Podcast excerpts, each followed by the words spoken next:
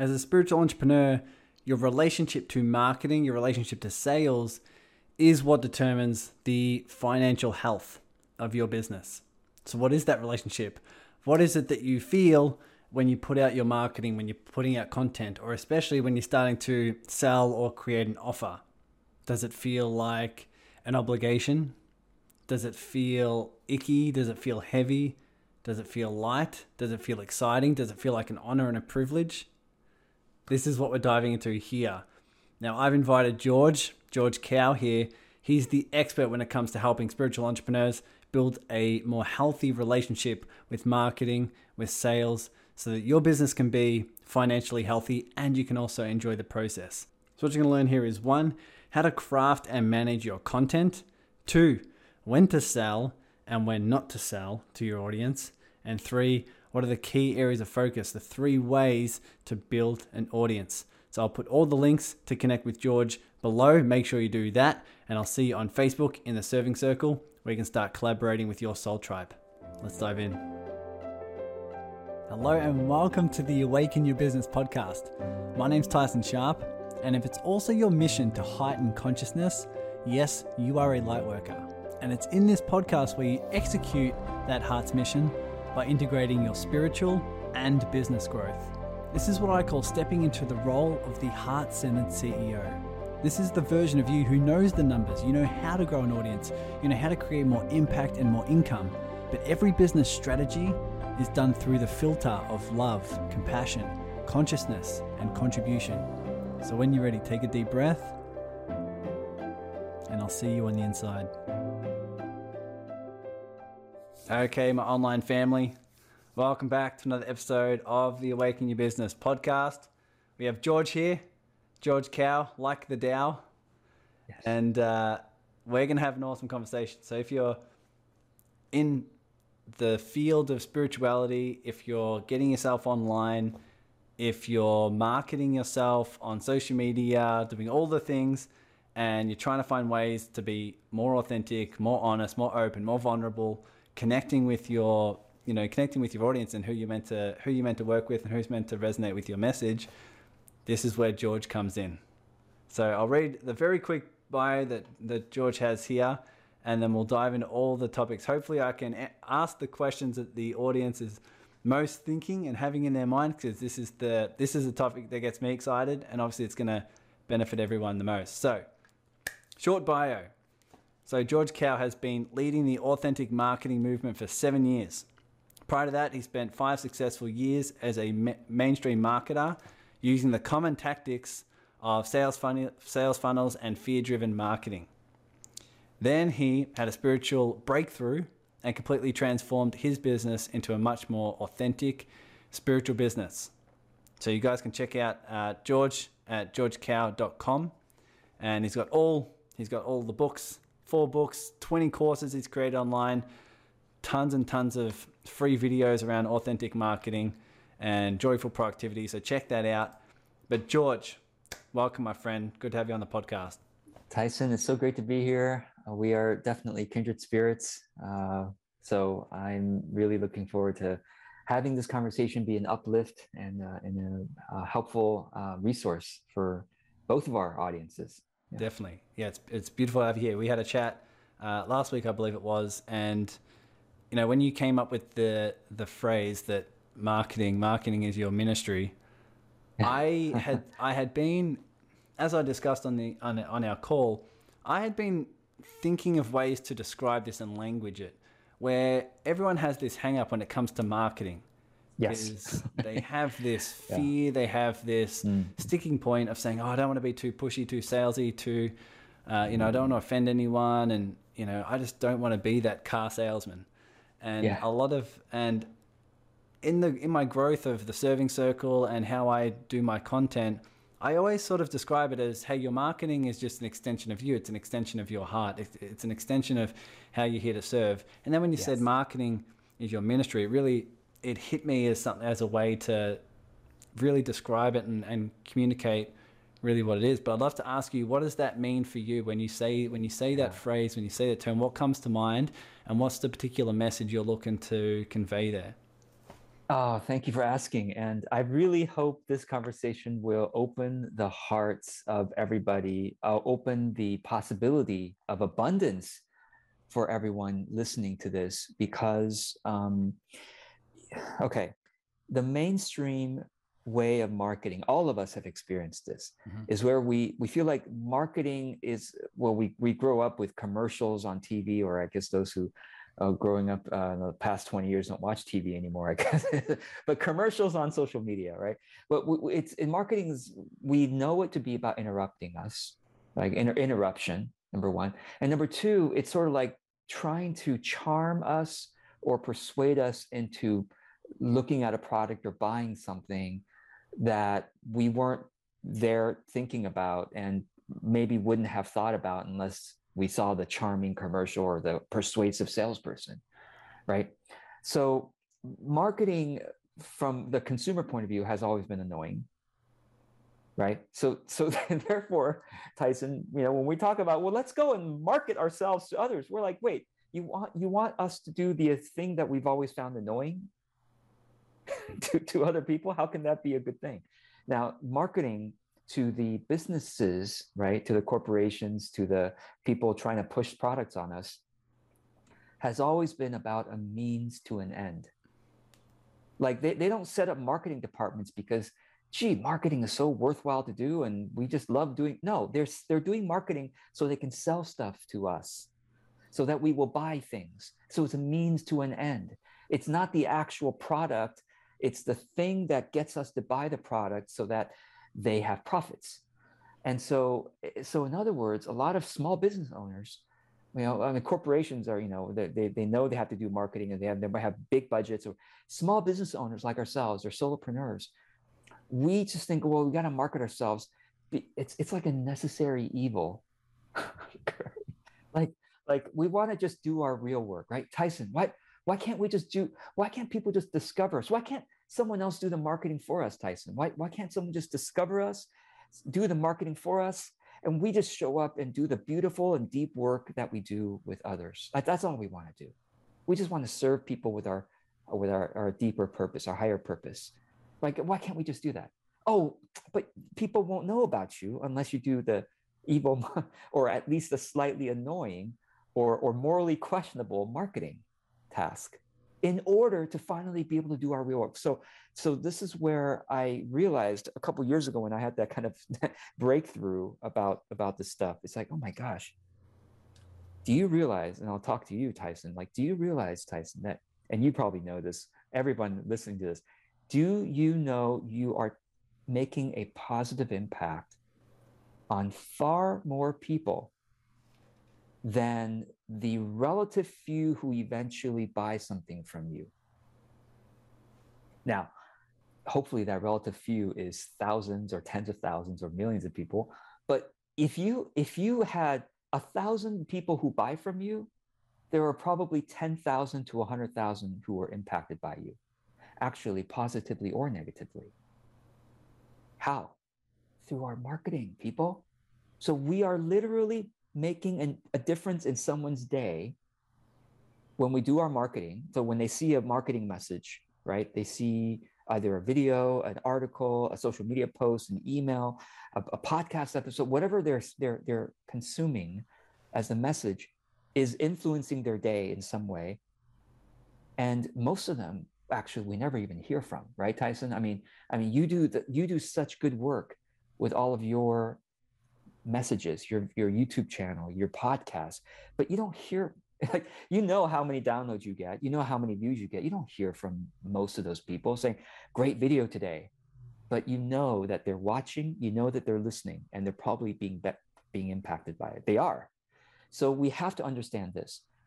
As spiritual service providers, we are providing more of a service through our marketing, I mean, to more people than we do with our quote unquote real work. When we get to the end of our, when we get to the end of our life, when we have our life review at the end, we're going to see all those tens of thousands, maybe millions of people whose lives were, were at least slightly changed by us because they saw our quote unquote marketing. So therefore, here's, here's the, here's the practical part of it. How do we do marketing as ministry, right? Like, how do we, um, well, first, the first thing to do is to, is to affirm, is to shift your mindset to say, okay, hold on. When I'm doing my social media marketing, when I'm sending my email newsletter, when I'm uh, putting videos up or making podcast episodes, or even writing a sales page, this very message is going to make a difference to more people than who eventually buy. So what kind of difference am I going to make? Am I going to make the difference, which a lot of marketers do, of creating FOMO, right? Fear of missing out. Am I, that's, is that what I'm creating? Is that what I'm going to create? The, the fear of missing out to a lot of people, most of whom aren't just ready to buy. They're, they're, it's not the right time. It's not the right product for them, or they're just not in the right space to buy right now. Whatever reason, it could be many reasons, but they might buy, they might buy next month. They might buy next year. We don't know. But can our marketing message itself be a healing influence? You know, can our marketing message itself be an education or an inspiration that gives hope about what's possible, or as a healing influence? Our presence itself can be a healing, is a healing influence if we are willing to bring the deeper parts. So basically, let me just say this. Your real work is actually happening in your marketing more than, to more people rather, than, than your client work or your, you know, course, online courses or whatever. So how do we do marketing and ministry? We create, and please jump in any moment, Tyson, just interrupt me anytime, because I, I, I tend to get real passionate about this stuff and I can go on and on. But uh, I'll just say the major moves of how we do marketing as ministry is that we look at content create. First of all, first of all, um, I'll, I'll, I'll talk about two things, content and offers. Okay. We look at content creation as a way to serve humanity, right? With our authentic presence and our helpful lessons that we've learned, you know, it's a way to serve humanity. Now, by creating, and when I say create content, I'm, you could, you could write, if you prefer writing, you could make videos, you could do podcast episodes, however you want to do it. Or maybe some of you are photographers and that uplifts people, that heals. Okay, so however you like to create content, do you understand that the content you put out there has a healing and uplifting and a hopeful influence on others, most of whom will never buy from you? Just say, George, why, why, can't, why can't we talk about converting people, can, higher conversion rates? Why can't I get most of the people who see my content to buy from me? Because that is statistics. The more successful your content is, the lower your conversion rate is. Let's get that, let's get that really, really clear. And that's a shocking idea, but it's true. If your content it goes viral, if this episode goes viral and reaches a million people, Tyson, do we expect that, you know, nine hundred ninety-nine thousand are suddenly going to buy from you and me, or you, or, you know what I mean? No, I mean, we can't even handle nine thousand people suddenly inquiring with us. You see what I mean?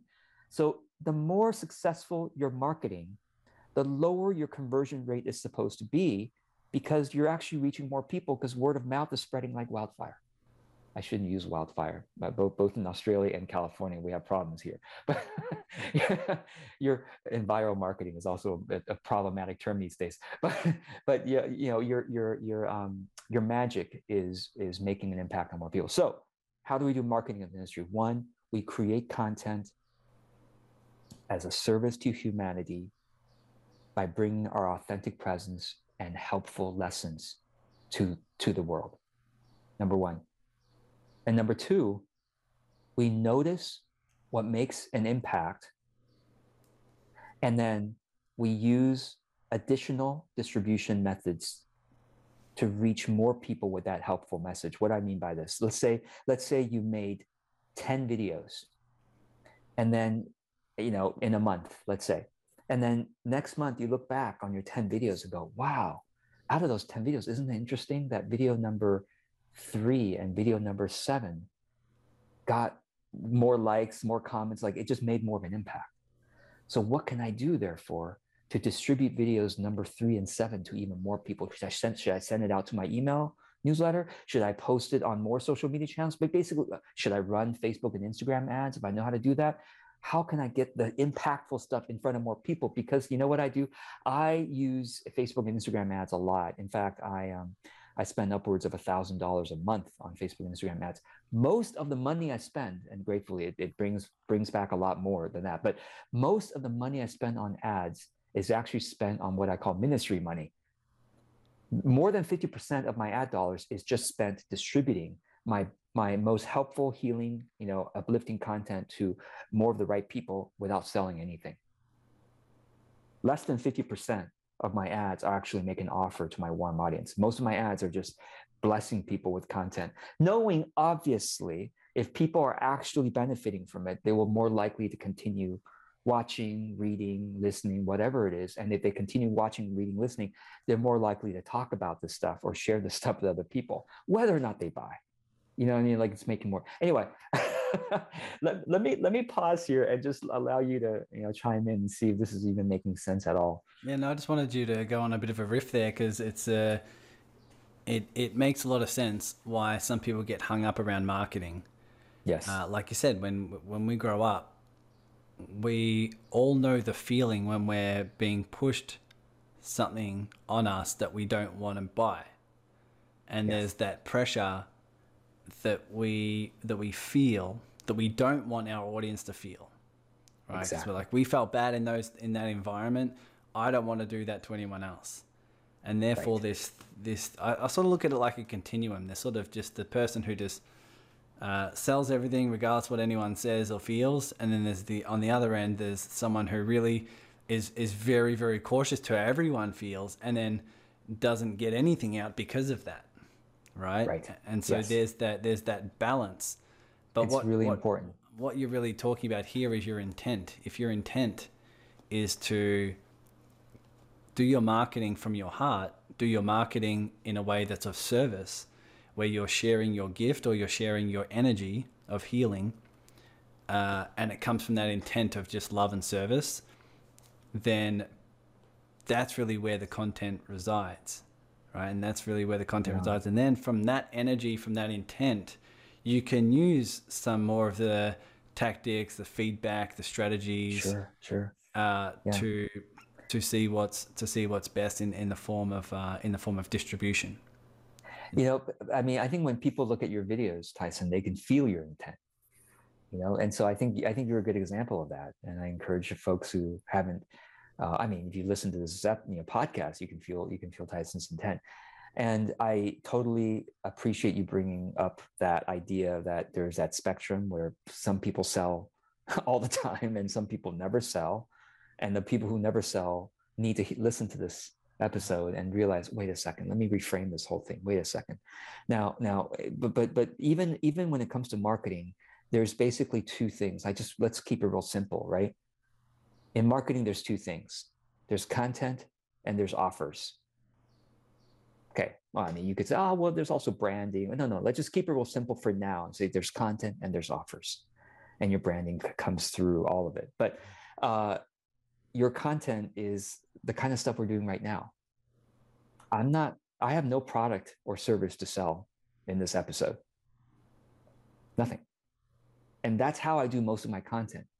Um, you know, in fact, I have a, I have a well-known uh, blog post and video called Separate Your Content from Your Selling that people can look up. But um, essentially, I, I look at it as a as an eighty twenty rule, right? It's a very simple way of thinking about it.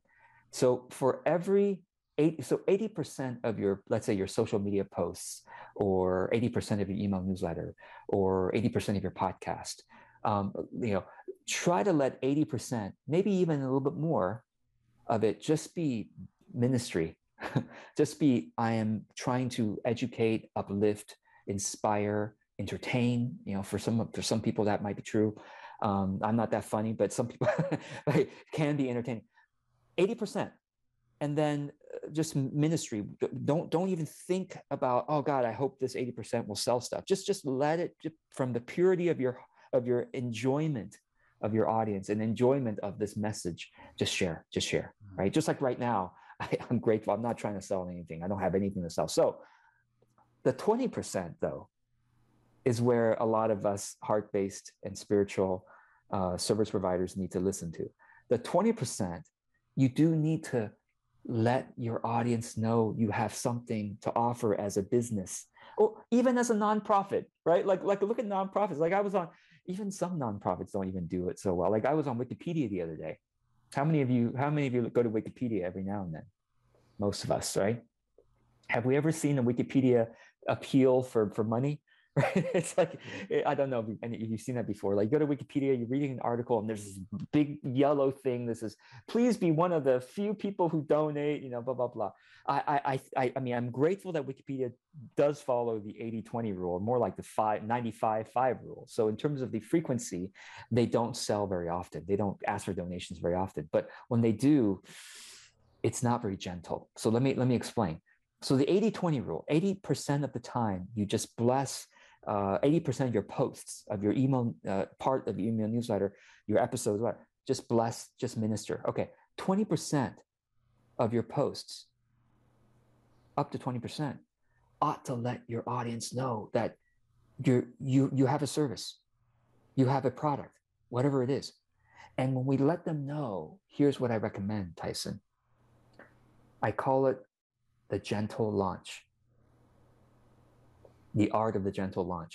So instead of um, working so damn hard to like, oh my God, this launch better be five figures or six figures or four figures, whatever figures, this better be a big launch. And I gotta, I gotta like send twelve emails to, to my people and, and have five videos and an open cart, close cart, open cart again, because I have a new bonus. You know, there's all these launch strategies that are out there, and it's, and I've done them before, obviously. And it's most of the time, it's quite ex- nerve-wracking, exhausting for both parties, mm-hmm. for both the seller and the buyer. It's like, oh my God, George is doing his launch again, right? Kind of thing. That's what I used to do. I no longer do it. I call it the gentle launch. I just basically say, hey, listen, a gentle launch is two messages. You could you could add a few more messages to that, but it's basically two messages. Hey, want to let you know that this is available. I'm I'm sharing my genuine excitement about it. This thing is coming up, or hey, this service is something I really appreciate doing. And then the second message, just just a just a reminder that this thing is good. So every month, I recommend everybody do a gentle launch. If it's what once a month is a good rhythm. If if not, once every two months, and, and just two messages, and that can be sent out on social media, on email, whatever. Gentle. I I usually do it anyway. So I want to announce this thing. You know, I'm really excited about it. If it's the right fit, I'd be grateful for you to take a look or or um, even share it if it seems like someone can help be helped by this. And then a reminder one, just want to remind you that this is still available. And if, especially if it's an event, hey, we start tomorrow or we start next Monday or whatever it is. Okay. And the other thing about, um, okay, the eighty twenty, the content and the offers, content offers, eighty percent of content, twenty percent of the time offers. I think of offers as, okay, so I talk about this here. Passion and compassion. I think, Tyson, you're going to appreciate this because it's it's totally up the vibe, you know, the, with the vibe of the serving circle. To me, marketing is this integration, or authentic marketing is this integration of passion and compassion. On the one hand, we have a passion for our service. Oh my gosh, my modality is so deep and so transformational, or my product is so helpful for, for people. I I love the skill that I provide, whatever. I, we have a passion for it, area, our area of expertise. And then but if we want people to buy from us, we also have to have compassion for what their wants and needs are. And the more we can have compassion and study their wants and needs, the more we can understand the language they need us to communicate with. Because at, at one, if we all are only, if we're only in our passion, this is where a lot of the spiritual service providers make a mistake, essentially, is that we're so in our passion that we easily use the language that is more advanced, uh, kind of over the head of, of our ideal client. But our ideal client is not the level we are. If they were exactly at the same level, they wouldn't be our ideal client, right? Like we are at least a few steps ahead of our ideal client. We've, we've been through that journey a bit more, or we've thought more about it. We've explored, we've reflected on it more, okay? That's why we can help them, because they don't have as much time and energy to reflect on this stuff as we do, or as much passion, rather. So we need to talk to our ideal client and find out, how do you, what's going on with you in terms of this area of your life, this area of your health, this area of your relationships, this area of your spiritual growth? What, what, what's happening there? And then as we listen to their language, oh, that's really what's, what's painful for you. Oh, that's really what your yearning is. Oh, that's really what you're really curious about or interested by. Oh, let's take notes. Because that language directly goes into our copywriting, you know, our, our sales letter, our social media posts or whatever. So the passion and compassion have to come together for a really effective marketing. So when it comes to our offers, we have to, we have to activate that compassion so that our offers are really effective. And then when we make the offer, if we've done the compassion work of listening and, and, and then taking the language and putting it where the offer is, and guess what? All we have to do is whisper. All we have to do is whisper.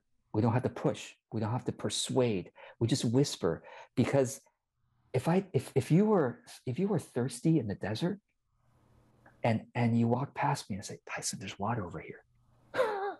Do I have to shout? There's there's clear, filtered, uh, wonderful, you know, um, uh, alkaline water or whatever, whatever kind of water you want over here. Would you like some? Oh my God, I'm so thirsty. Yes, please. I don't have to shout. In fact, if I shout, it'd be kind of weird, you know? Water. Oh, wait, hold on. I'm just, I'm just minding my own business, but yes, I am thirsty. So thank you. Right. Yeah. All right. So anyway, I, I hope this is interesting. That's, and it's awesome. I think it's yeah. what you, what you, what you're putting here is, is a, is a good point, not only of, of having your, having a different, how you can think and reframe your marketing online. I have a few more, a few more, um, questions about how you would do that, but one of the things uh that all the listeners can tune in on is this this communication piece this communication piece of saying, okay, I'm really passionate about um especially a lot of people get really passionate about the vehicle that they have that to help people get from A to B, whether it's a, like you said, a particular methodology, framework, a you know skill, modality, product, and they love talking about it. Yes. And they and they're a big believer in it, and it clearly is is there to help a lot of people. I think everyone runs into some challenges when they just talk about the vehicle and they're not listening to their audience about those key pieces of what problem is it solving, what what really is the outcome that you're after, and you know, what are you passionate about? What are you interested in? What are you curious about? And and really listening to the language and then saying, oh, I put that in my me- I put that in my post. Yeah. I put that in yeah. my messaging, yeah. and then I can link the very right. thing that is my vehicle to that, and all of a sudden you've got both passion and compassion. Yeah, exactly.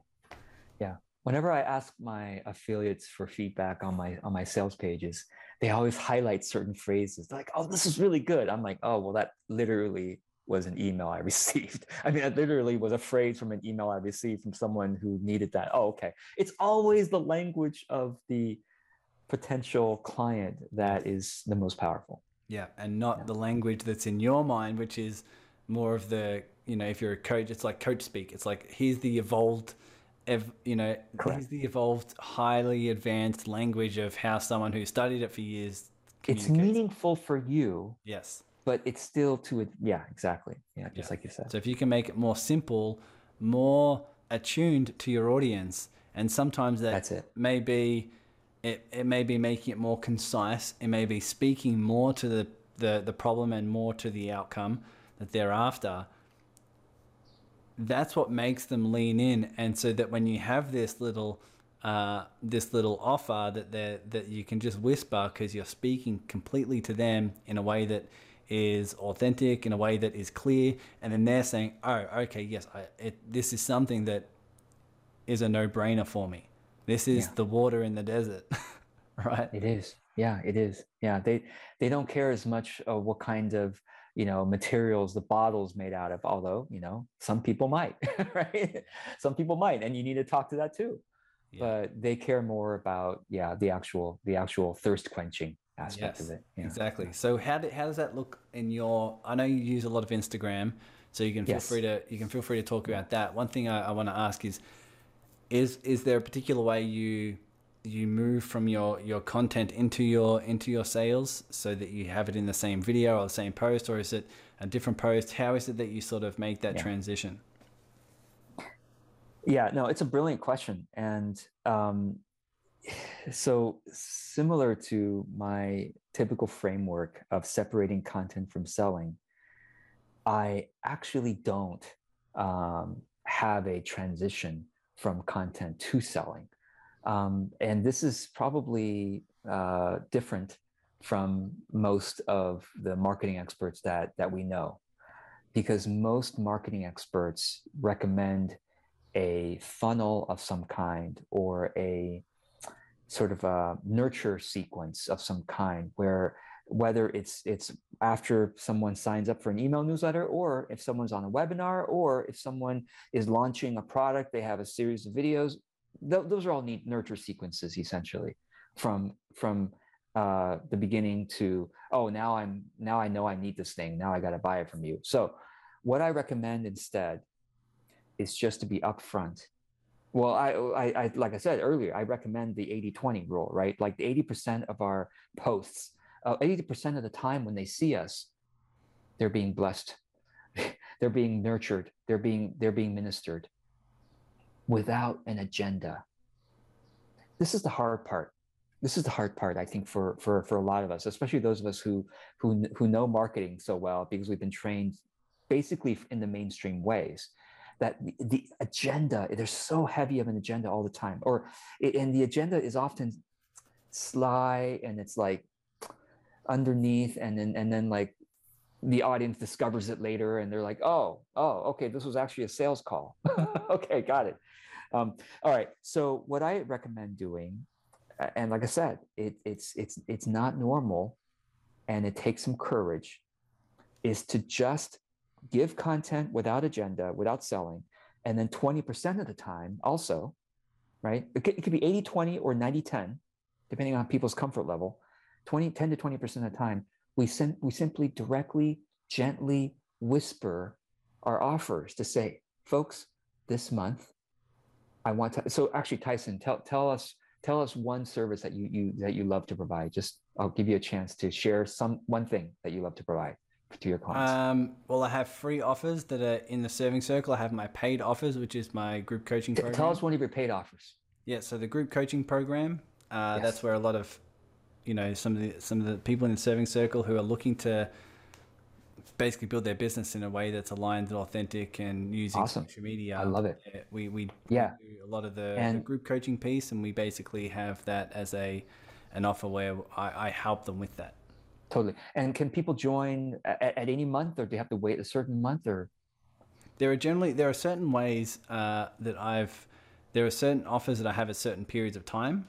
Um, sure, sure. So that people can yeah. people can jump in at a certain, and they can go through the same, you know, transition together and, and learn and that sort of thing. So that's yes. really generally how I do it. Awesome. Well, let, let's say that it was during one of those months where you are enrolling a new cohort of group coaching members. Then it's very, very, very obvious what the call to action is, right? It's mm-hmm. like, folks, you know who I am. You know, you've been seeing me on, on YouTube, or you've been listening to my podcast, you've been seeing me in the Serving Circle on Facebook. And I just want to let you know that right now I'm making, I'm, I'm bringing a new group into the, the coaching program. And you know what I do, you know, you know, I do talk about this and talk about that. And if you'd like to actually work with me per- personally in a smaller group setting than, than you know, than this, than the free offering of Serving Circle, please consider this. Um, we, we are starting the group together on this date, and any questions, let me know. People who are fans of you are going to be like, oh, great. I've been, I've been, I've been seeing that thing around. I'm glad I, you're actually bringing it to my attention so I can consider it. uh, how much does it cost, Tyson? Or how, uh, you know, how, what level should I be at? You know, they, they might start asking you questions. So that's really what I do. And, and so let's say, let's say, and that's one example. Do you have a one-to-one service? Yeah. So it's getting to the point now where I'm, I'm, um, I'm, le- I'm leaning more and more to the group coaching as, as more clients jump on sure. board, since my yes. obviously my one-on-one time is, is limited. Yes, but, yes. Um, as of now, I still do. I still provide um, one-on-one yep. help to people who are in the program, so they get all that accountability cool. and support and that yep. sort of thing. But moving forward, it, it will shift at some point. I'm not sure when that is. Right. Um, yes. Yeah, that's where I'm at at the moment. So, you, so y'all better buy now. No, no, exactly. no, um, no, no. Um, but let's say that somebody is is that's like their main thing. Let's say somebody listening to this, watching this, uh, that the main service they did, they love providing the one-to-one deep transformational work.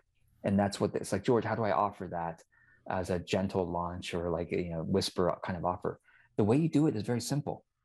Once a month, or again, the eighty twenty rule, if, if, if you're somebody who posts a lot on social media, but your, your audience is constantly getting value from, from your free posts, then you could do it up to once every, even once every week, perhaps, or once every two weeks, you know, certainly not, not too much if someone's posting a lot. Okay. So once a month or once every two weeks, you simply make a post on social media saying, folks, you know me, you know, I'm Susan, I'm Jane. Uh, you, you know, you know that I love talking about, let's just say someone is a, um, you know, energy uh, healer, right? And it's like, you know, I, how much I love talking about the importance of, you know, aligning, unblocking your energy and uh, healing, the healing process, blah, blah, blah. Did you know that I love doing this one-to-one with my clients? And did you did you know that I, I love especially helping people through these particular, this particular, this month I want to focus on this particular problem area that I help people with. It's people who are suffering from this or who are knowing they could uh, heal more from that. And if, if that's something that that is bothering you, I, I would be grateful, honored to be able to, to to serve you in that way. And please, you know, ask me any questions. You see how it, it's straight, it's straightforward. It's but here's the key though: we're not selling to strangers. And Tyson, that's that's really that's really a, a very important distinction here. I think so many people. They they approach marketing as if they're always selling to strangers that they must persuade and they must charm and they must mm. do all this bend over backwards. The way I talk about it, I say this, listen, authentic marketing is like making friends at scale. And Tyson, you you model this beautifully, right? With the serving circle and with all your content. I mean, you're making friends at scale. You're, you know, with every with everything you do in the serving circle, right? You're you're like making more and more friends, or you're people are becoming more and more friendly to you. More and more people are all the time. And so, of course, if somebody feels friendly to you, somebody likes you and trusts you, you don't need to shout. You don't need to persuade. You just need to be very, very plain, even very plain. Now, I, I always tell people, listen, I'm a, I'm not that good of a copywriter, you know, compared to other people, but I sell a lot of products. You know, I, I, I do very good in my sales, not because I'm char, I'm, I'm persuasive. No, my copy is not that persuasive, to be honest. And I, I, I know persuasive copy. I don't think my copy is very persuasive, but I have an audience that trusts me. And how did that happen? I, like I said, eighty twenty, eighty percent of the time, actually more like ninety percent of the time. I don't, I, I'm actually, I give so much content out that it's more like ninety to ninety-five, five and ten, you know, anyway, but that's, that's it. Like if we can uh, think of, oh, let me, let me continue on the friendship analogy, right? If, if authentic marketing is like making friends at scale, how do we do it? We do it through our content. We're always blessing, ministering, nurturing people through our free content, right? And the things we do, like the serving circle. If that's true, making friends, then what is an offer? An offer is like inviting friends to a party.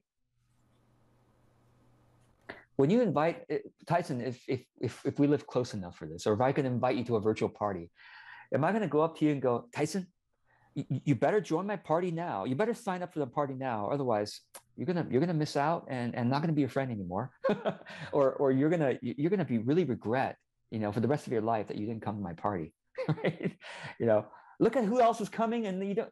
No, I, I was like, hey Tyson, um, what's uh, tell tell me like a type of party party food that you like. I don't know. You want to give give me a Give, oh, give what, what's your favorite cuisine, Tyson, or what's one of your favorite? Uh, I don't know about cuisine, but my weakness is chocolate.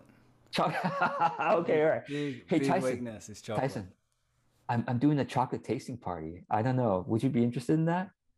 I mean, I mean. And, and by by the way, Tyson, can you can you bring your favorite chocolate too?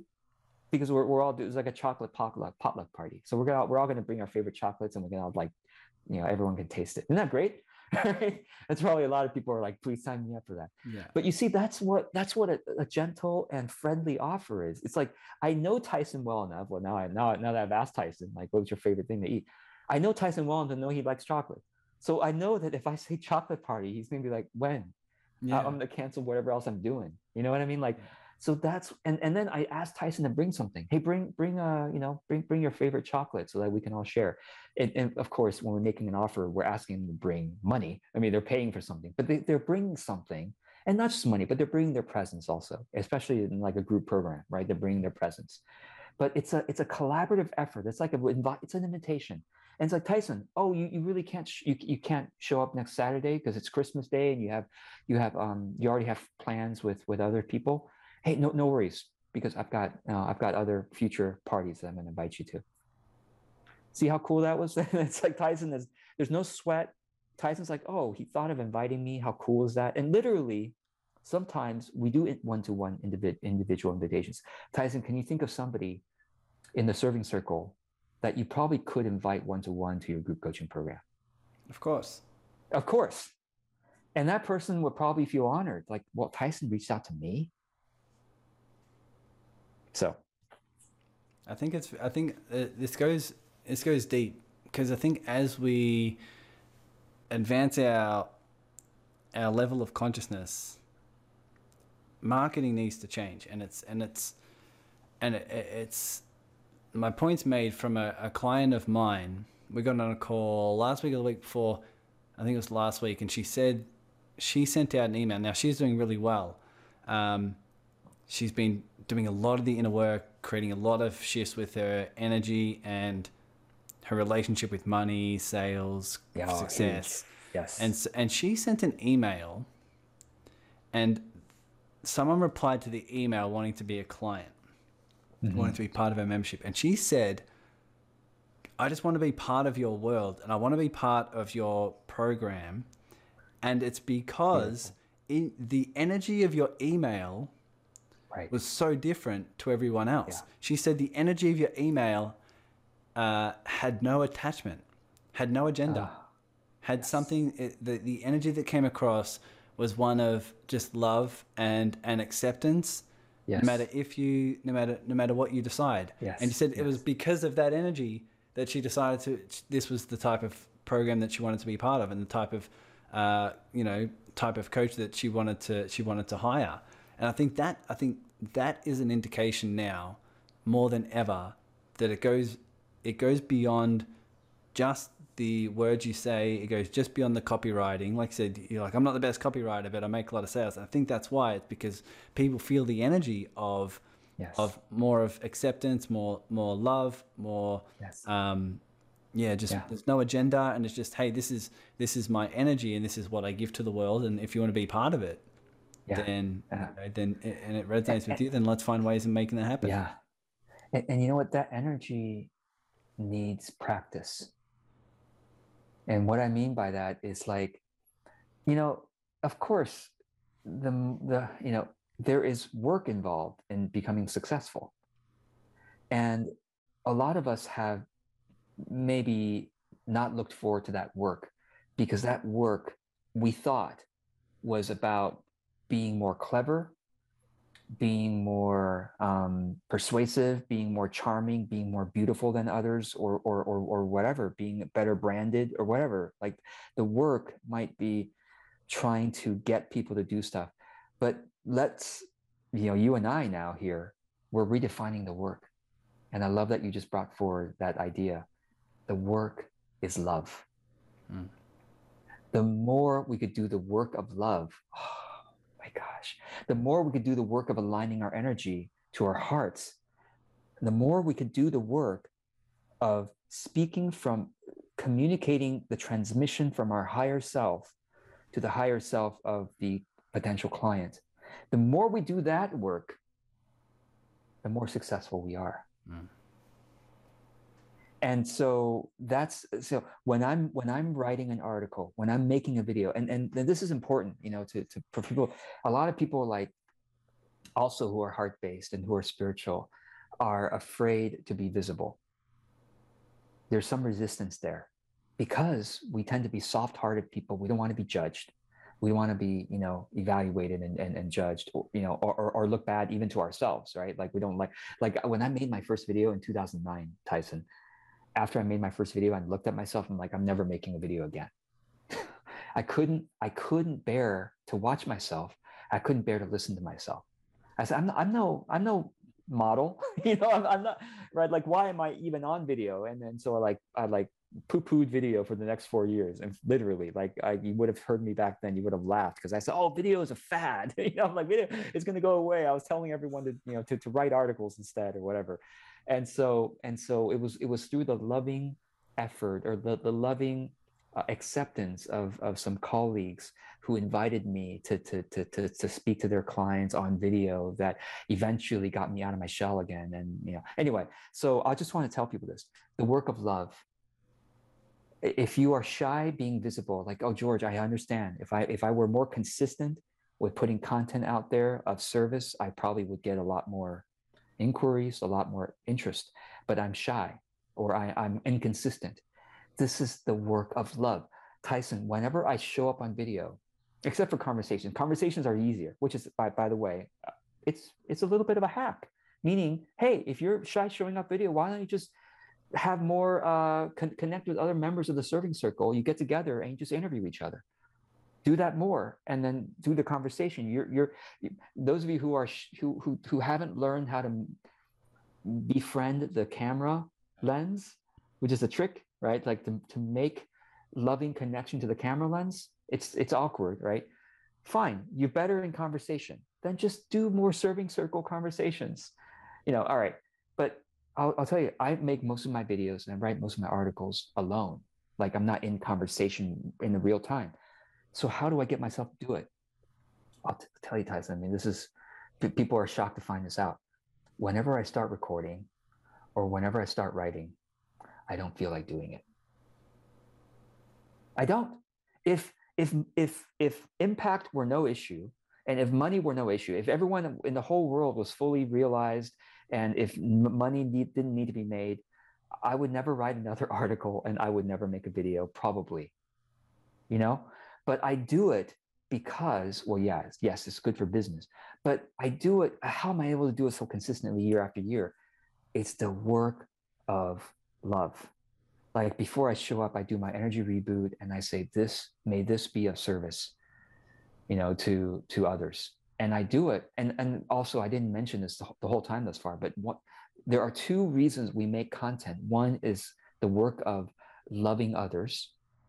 And the other reason we make content is the work of loving ourselves. Meaning the work of discovering the, the, prof, the, the profundity and the healing of our own experience and, and, and journaling that publicly. Public journaling is what I call it. So content allows us to explore our calling and explore our experiences.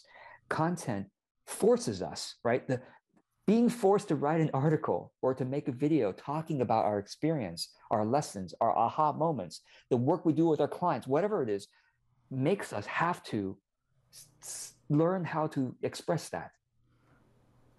And that learning how to express this is loving yourself. And in the process of exploring that and public journaling, may that also be a benefit to others. The work of love. Mm. So that's why I think this is right, right, right up the alley of the Serving Circle. You know, it's like, yeah, that's why we're here. Well, when, when people ask me about the Serving Circle, they say, oh, you know, they're, they're looking for some tips and strategies on, on why it's so engaging and how, it, why it's growing and, um, and everything like that. And when, whenever I'm explaining marketing and business building, especially online, to me, it's, to me, it's all just, it's all just me and my energy. And this is sort of what you're describing. is when I'm when I'm thinking about building the serving circle, I'm thinking, how much value can I add to people? It's loving others. It's loving others in the way that I'm just like, I wake up every morning, like, how may I, how may I serve? How may I be of service?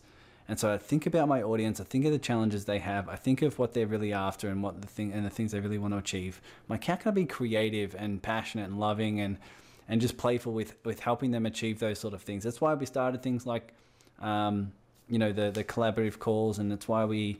You know, it's why I, I run a lot of events and, and, you know, allow a lot of people to engage with each other so they can start collaborating in that way. Um, but it is also me becoming the version of me who, who can, um, who can yeah. lead, yeah. lead a community. And one of the key examples is, as when I was start, when the serving circle started to grow, I found myself with a pattern of, uh, of judgment and competition where mm. when people were joining the serving circle, if they had a larger audience or they had a, a, a big yeah. influence, I yeah. felt judgment and I felt competition in an unhealthy yes. way. But now obviously that pattern's coming up to be healed. So what I did was I, I, sat, I sat with this a lot. I started to feel into it. I started to, I started to recognize I'm moving beyond a pattern that goes, that's larger than competition. And it's one more Beautiful. Of unconditional love and collaboration. And that's why a part of me Uh, wanted to start the collaborative calls, because yes. I'm like, how about I have an hour or whatever it may be throughout each week, and I have everyone jump on and yeah. allow them to promote themselves, allow yes. them to get outside their comfort zone and just yes. collaborate, meet everyone, promote themselves, and not me, and just see what comes up for me. Amazing, right? So that Amazing. I can heal. That's what they're, that's what they're after. That's what they're asking for, and it's also going to yes. allow me to heal my inner patterns and my inner wounds as well. So it's a right. good combination. Right. Yeah. Yeah, I've been running those for years now. And obviously very successful. Oh, that's it's it's so beautiful, the the, the work you do. Um, you know, the there's a there's a term that um I heard years ago. This was from um Suzanne Falter Barnes and, and Jeffrey Van Dyke. And the the and the term was niche mates. Mm. And, and and and and I've kind of since developed that even further. So I think of, you know, um there are essentially, uh, Tyson, I essentially see that there are three ways of growing an audience, right? Like, let's get real practical here. Like, way number one is paid ads, like using Facebook or Instagram ads, YouTube ads, LinkedIn, you know, Google ads, Twitter ad, whatever, whatever paid ads, even the ads on blogs and podcasts, paid ads, you pay money to get the message out to, to a lot more people. A second very common way is S E O, right? Search engine optimization, but that's more of a longer term thing. Third way, which which works amazingly well, which all, all three ways work well if you work it, right? And any of these, collaboration. Like, hey, I've got an audience of people that are similar to your audience of people. Like, so, so, so, so, so basically, if there are two people who offer a similar service and who are building a similar kind of audience, would you do you think they should be enemies, or do you think they should be friends? Uh, pitchforks at each other, right? Right. I mean, if you ask that question, you're like, oh my gosh, the whole idea of competition is enemies. It comes from it really comes from war, and it comes from sports. I mean, it, competition is is this, right? Whereas collaborate, it's like. Well, if I if I have somebody who's my doppelganger, like like if, if I'm building, I'm working hard, doing the work of love and building an audience and, and creating, and then someone else is also doing this, do I want to battle them? Or do I want to collaborate and go, gosh, okay, let's say I have, let's say I had a, you know, let's say I had one hundred people in my audience, right? Like one hundred people following me who are great. They, let's say they have one hundred people following them. Do you think those one hundred people are exactly the same? No, there's no way. I mean, no matter how hard you try, you couldn't find uh, the exact doppelganger who had one hundred of this, had one hundred percent same audience overlap. There's no way. At the very, very most I've ever found, honestly, Tyson, I've done, done this for thirty. This is I've done thirteen years full-time business now, and I've met many, many collaborators. And the closest I found in overlap is something around twenty-five percent. Isn't that shocking? Like, I was like, okay, this person literally says the exact same thing I do. It's exactly just like me, building the exact offer. And the most, the most I could find overlap was twenty-five percent. So what does that mean? That means seventy-five percent of my audience doesn't know about that person, and seventy-five percent of their audience doesn't know about me. So would it be a benefit for us to collaborate and maybe, and, and, and I've, and I ended up collaborating with several of those people who had big overlaps with me. And guess what? Over the years, we kept collaborating, kept collaborating. And guess what happened? Both our audiences kept growing in, in these directions. And the, uh, the irony, Tyson, is as both our audiences grew, that overlap went and went further and further away, meaning that now we only have overlap of fifteen percent or ten percent. We keep collaborating every year, we do. But, but we also grow our audience, obviously, in other ways, like other collaborations and ads or whatever. And so the beautiful thing is the best collaborator for you is literally your doppelganger. If you can find somebody named Tyson Sharp, who literally has something called the Serving Circle, who literally says, I mean, literally says the exact same messages at the same time you do, you would be like, oh my God, when, how often can we collaborate? Because our overlap can't be more than a few percentage points. Anyway, it's it's pretty remarkable. So I I am always, so anybody who is looking, who is who is listening to this, if you know of other authentic business coaches like me, please let me know, because there might be some collaboration opportunity. Mm-hmm. You know, because it's like, oh, it's it's such a godsend. So our best partners and our best mirrors, our best teachers, are our doppelgangers. And then the more farther away they are, the, the less perfect they are as a collaboration, and the less we can learn from them. But the ones that are most similar, we can learn from, because they're literally a mirror. How, how do you see whether or not you're well-dressed, whether there's some mark on your face? You look at a mirror. And so when you look at a mirror, somebody who do, does just what you do, you go, I really like what they're doing there. How can I do it in my own way? And also, I really don't like what they're doing there. It doesn't feel right to me. Oh my gosh, how am I doing that too? Anyway, so...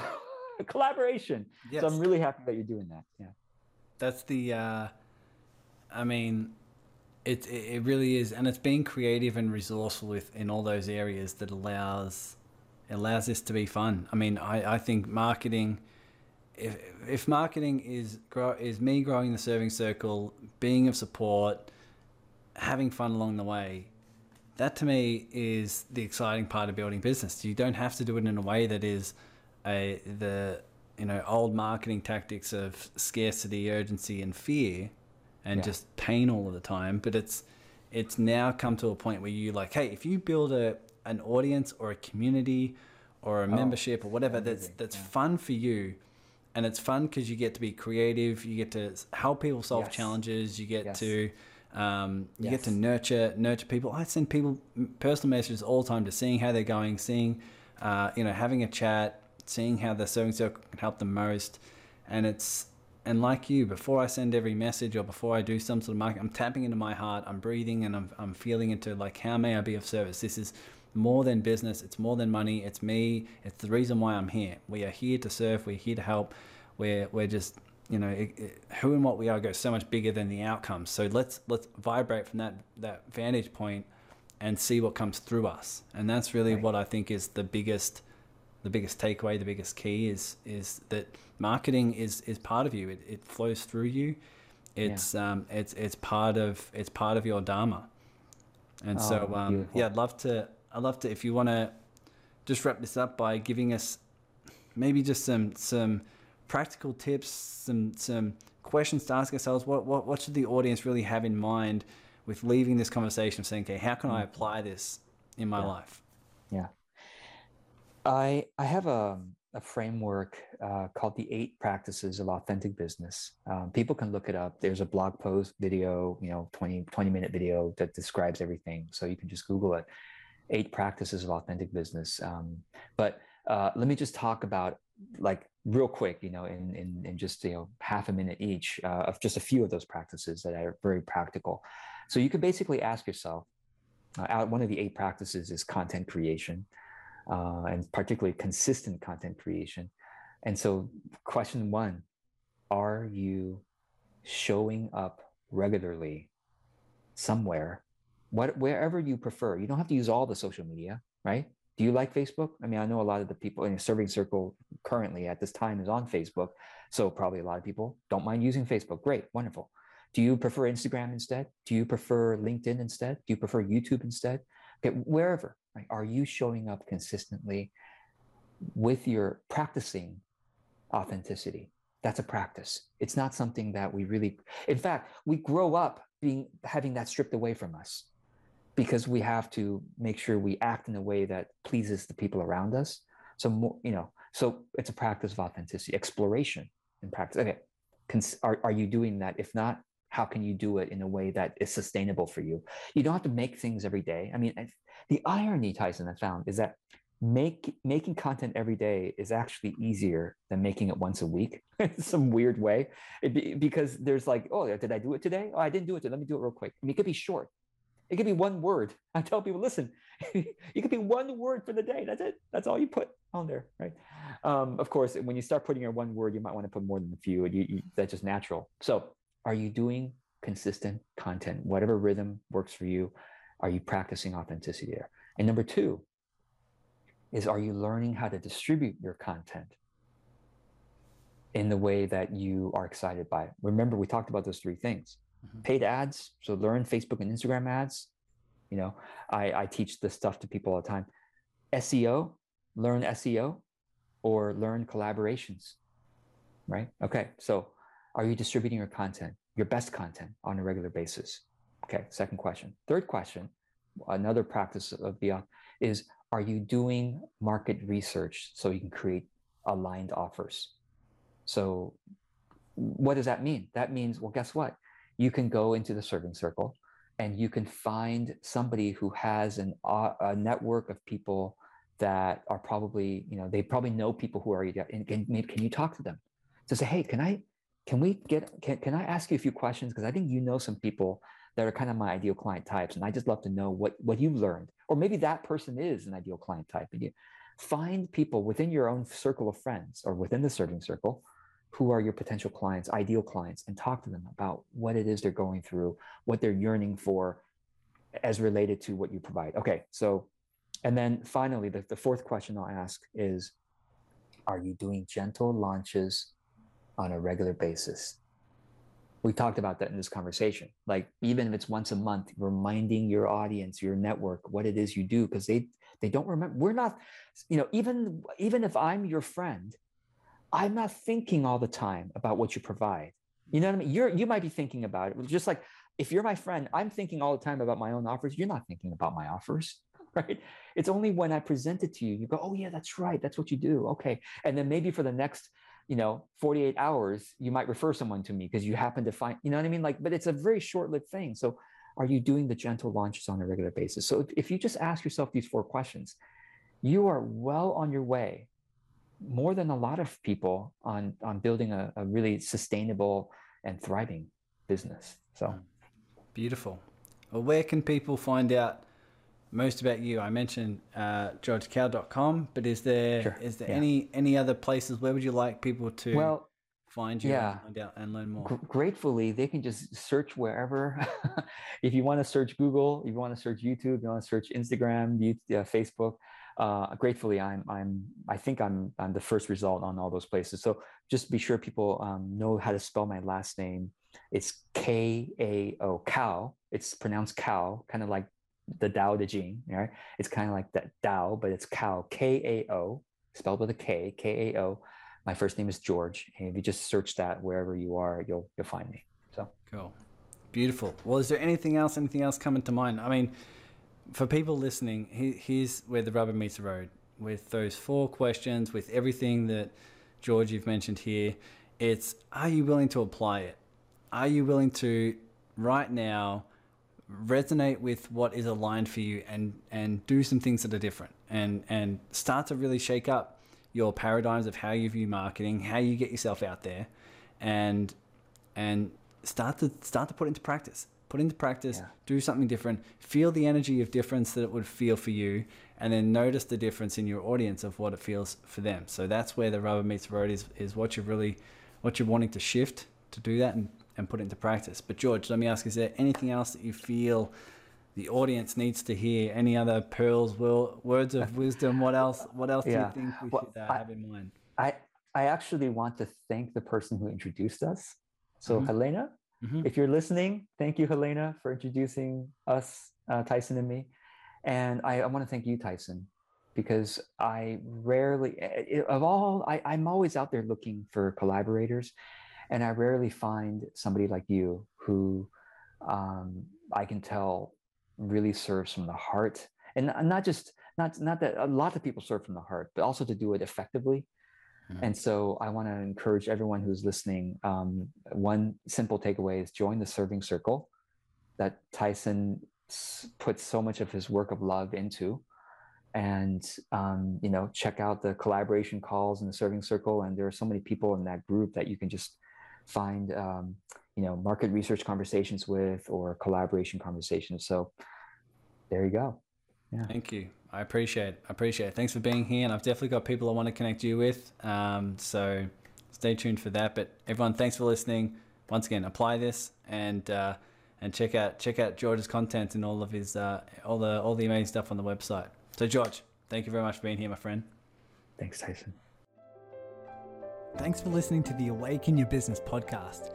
If you're a heart-centered business owner, you know that selling, marketing, and business strategy can bring up a lot of fear, doubt, and scarcity. And this is why I created the community on Facebook called the Serving Circle. It's in here where you get to grow your business as a byproduct of asking the question, how may I serve? It's on our weekly Zoom collaborative calls where you get to serve by meeting like-minded people and organizing collaborations, service exchanges, and partnerships, so together we can heighten consciousness through business success. So just search the Serving Circle in your Facebook groups, and you'll see that you're just one heartfelt collaboration away from reaching your biggest business goal. Take care now.